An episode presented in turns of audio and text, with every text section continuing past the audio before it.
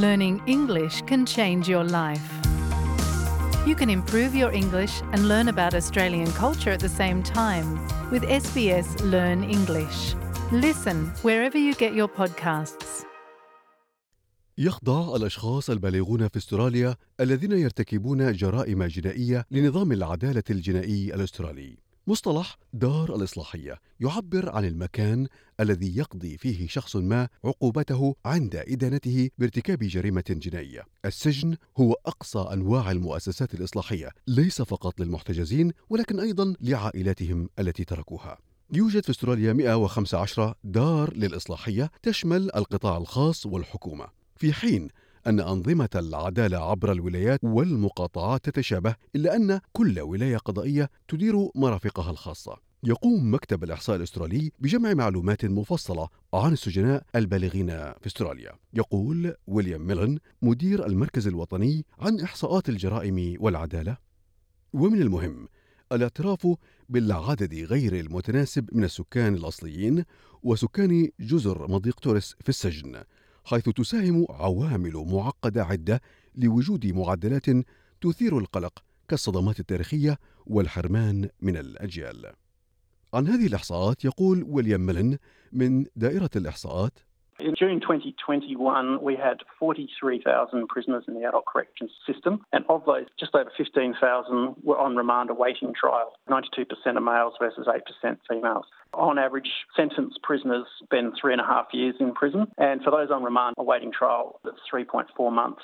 عند احتجاز شخص ما يتم تقييمه لتحديد مستوى الأمن الذي يحتاجه. تقول إيما سميث مديرة الحراسة في مترو ويست في نيو ساوث ويلز ويل إن الجرائم الأكثر خطورة كالإرهاب تحصل على أعلى تصنيف أمني.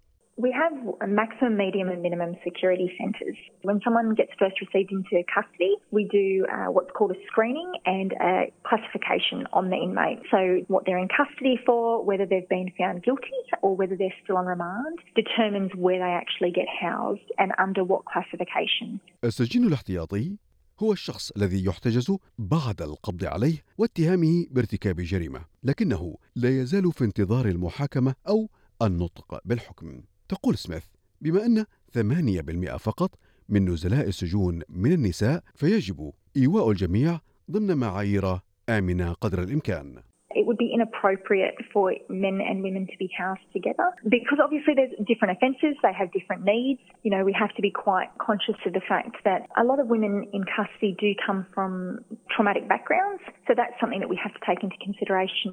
بمجرد أن يصبح الشخص خلف القضبان يتم عرض النزلاء على العيادات الصحية وحضور برامج لتقويم سلوكهم كالعنف المنزلي والصحة ودورات الأبوة والأمومة وقد يعمل النزلاء أيضا An inmate that's on remand isn't required to work, but they are usually afforded the opportunity. However, sentenced inmates do work. So each correctional centre might have different industries as such to work in. Some of the areas that they might work in would be hygiene, the cleaning of the area, kitchen, and maintenance. And other areas that some centres have are bakery, print, engineering, buy-ups, which is like a shopping centre that inmates can buy different items from.